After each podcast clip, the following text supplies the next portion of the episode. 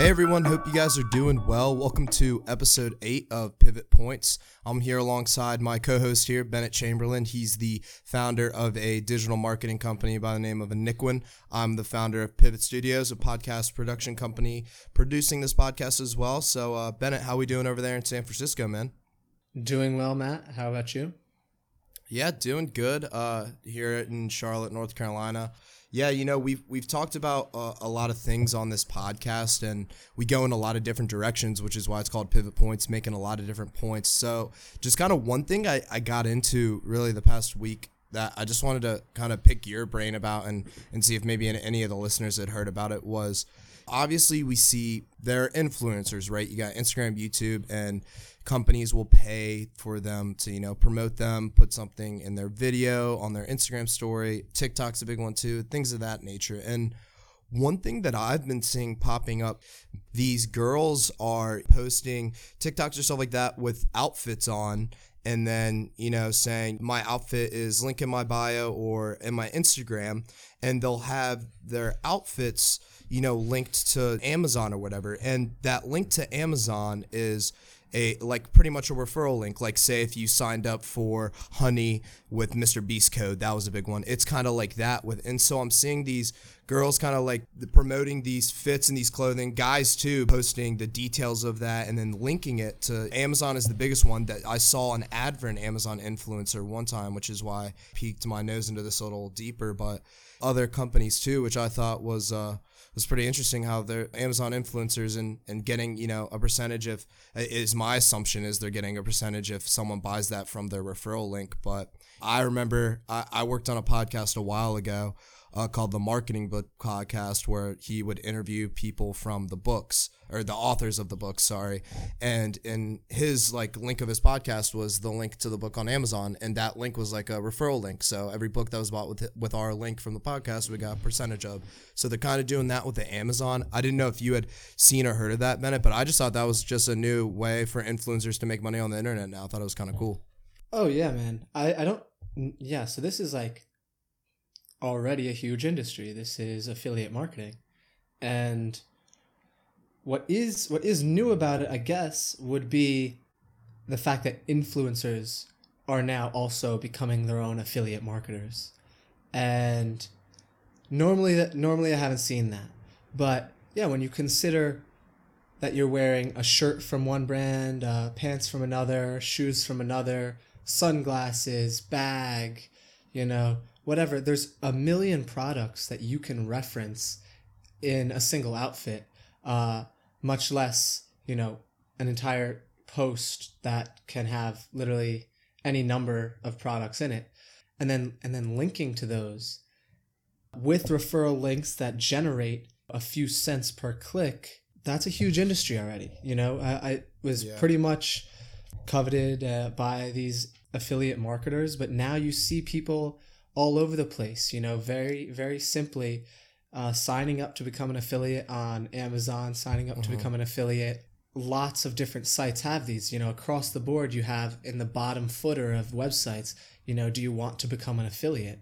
And generate your own affiliate links, and you know, make a few cents here and there promoting people's products however you want to do it, you know, organically or otherwise. And this goes back, I believe, to a uh, episode we've done in the past that isolated a trend towards curationism, I guess you'd call it. Yeah, but the curator economy where influencers are, are showcasing their taste and the viewers are are deciding as a whole whether their taste is something to be trusted because we want to see that you're credible in not only your your specific industry, but you know, as a as a well-rounded person, that you have the credibility that you're that you're normal in many different respects, and that's that's what I think we value, and that's why I think we're you're drifting towards this trend of this curator economy, where influencers and creators are the ones who are deciding where where fashion goes, where wherever where the products we buy, what products we buy, and, and where where we go with those products. I it, it is becoming a huge thing. I, I'm glad you brought this up. I where where exactly did you see it? Well, it was. It, started out as me personally. I, I'm big into TikTok. Like I, I think it's funny, so I, I watch TikToks, and it was just, uh, you know, people would be like, you know, going through and being like, oh, this is from there, this from there, and then I was like, oh, these people that are looking good, and then kind of like, oh, bag is from here, shirts from here, and then taking it a step further, and they're like details on my Instagram, generating that traffic to their Instagram, and then linking to there. And affiliate marketing like you said you know i worked on that podcast that was four years ago when we were doing this. It was just so interesting to me how we're seeing almost in a way the way we're being marketed to us is is entertain it's more entertaining in a way almost it's you're yeah We don't trust ads, you know? right Who there's a huge agency problem in the advertising space where the company that's trying to sell you a product is advertising the product to you. Oh, this product is great. It's going to change your life. You're going to save a lot of money, yada, yada, yada. Of course it is. And of course you're saying it is because you're the one who's selling it. There's a huge is it good for me or is it good for you? It's this whole agency issue. And so when we have it coming from a quote unquote unbiased third party, regardless of if they're paid or not by that brand, we take it as okay, this is something that they're standing behind um, and they're putting their you know their digital persona behind through and through not just because they're getting paid for it but because it has an impact on how people view them in the in the larger scope of the digital world. And so when it's taken when the information's taken from uh, a third party it's way more credible. Uh, people people tend to trust it more. And organic marketing like through our influencer marketing i'm sorry has a much better uh you know rate uh you know much better click through rate much better conversion rate than than paid ad paid search advertising let's say or paid display advertising um, because of this agency problem. When we when we know something is an ad we have a distrust for it. And when we see something that is just somebody promoting a product that they like because it actually added utility to their life then we're like, wow, this actually, you know, maybe it's not a great point. Maybe they're not highlighting the uh, the features of the product very well at all. But the fact that they like it and they're claiming that it works for them is simply a, a, enough for us to trust them. You know what I mean? Yeah, definitely. And and I think for one thing is especially with clothing like seeing it and being like, oh, "Okay, like this person is legitimately like wearing it and and making it seem like oh this is just the outfit i'm going out in and now and making it seem like okay i trust this person. They're actually this is something they're using they're doing because i, I think it is obvious when there are people that are just money money grabbing at, at a certain time or they're they're not falling off or but you know just going after advertisements and, and doing a bunch. It, it's fairly obvious i i think in my opinion when for example the the noah beck thing when uh did the ab whatever it was it was total scam but he he was just like yeah that i mean they gave me he talked about it in the podcast he was like yeah they gave me money or whatever but I, I don't know other influencers i don't know any other examples that was just like a big one i think but it's fairly obvious when they're just advertising that something fake or, or not good uh, the the save the kids crypto thing was was another one where that that was actually what exactly we're talking about, but you know was used maliciously where it was Twitch streamers like Adin Ross, Rice Gum, uh, a lot of guys in the FaZe Clan, and they were promoting this crypto called Save the Kids, and they were saying a percentage is going to go to whatever, um, like like some kids foundation.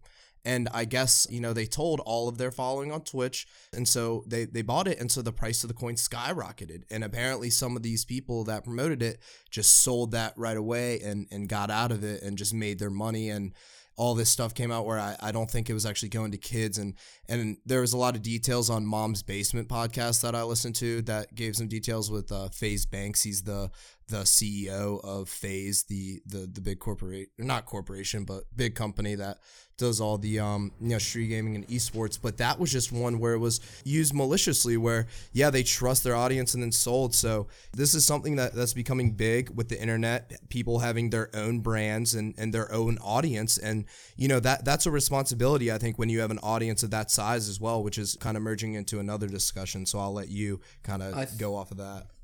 I think it's a huge, huge responsibility. But at the end of the day, I also believe that the public, maybe uh, unconsciously, has huge power on the the profitability and the virality of these companies. And when they do something that is morally bankrupt, we have the power as the listeners, as the viewers, as the consumers of this content to boycott their content and not pay it any mind and essentially drive their drive down their profitability. When they see that these morally bankrupt actions are um, correlated with their profitability they're going to choose to make better decisions show their audience that they are good people show their audience that they're virtuous in nature that is that is very important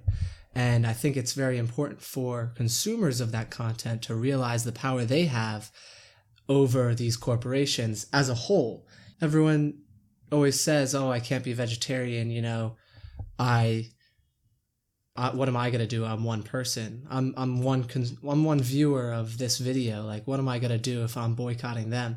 But as a whole, we make up their entire profitability. And so I think it's very important for us to realize our collective effect on these corporations and act act in accordance with our virtues and hold these creators accountable for their actions. And so yeah, you know that that kind of leads me into something else. If that means that you get canceled, yeah, so to speak, for your morally bankrupt actions, you know there are there are consequences. I don't I don't think that uh, I do think cancel culture goes a little far in some respects, but yeah, certainly people deserve to get canceled over uh, some pretty cynical things that they do out there and, and some morally bankrupt things, you know, and, and when you show when you show your audience that this is the kind of person you are when you say the n-word playing playing video games or whatever that's going to have a serious effect and you you should be canceled because you know you have a huge impact. And you know that's not to say you you can't ever come back or anything. Or, you know one good deed doesn't uh, nullify all the bad deeds and one bad deed doesn't nullify all the good deeds that you that you do but but that being said you know you there you should be held accountable and there there's consequences when you act without remorse in a, in a morally bankrupt manner uh, especially publicly on the internet.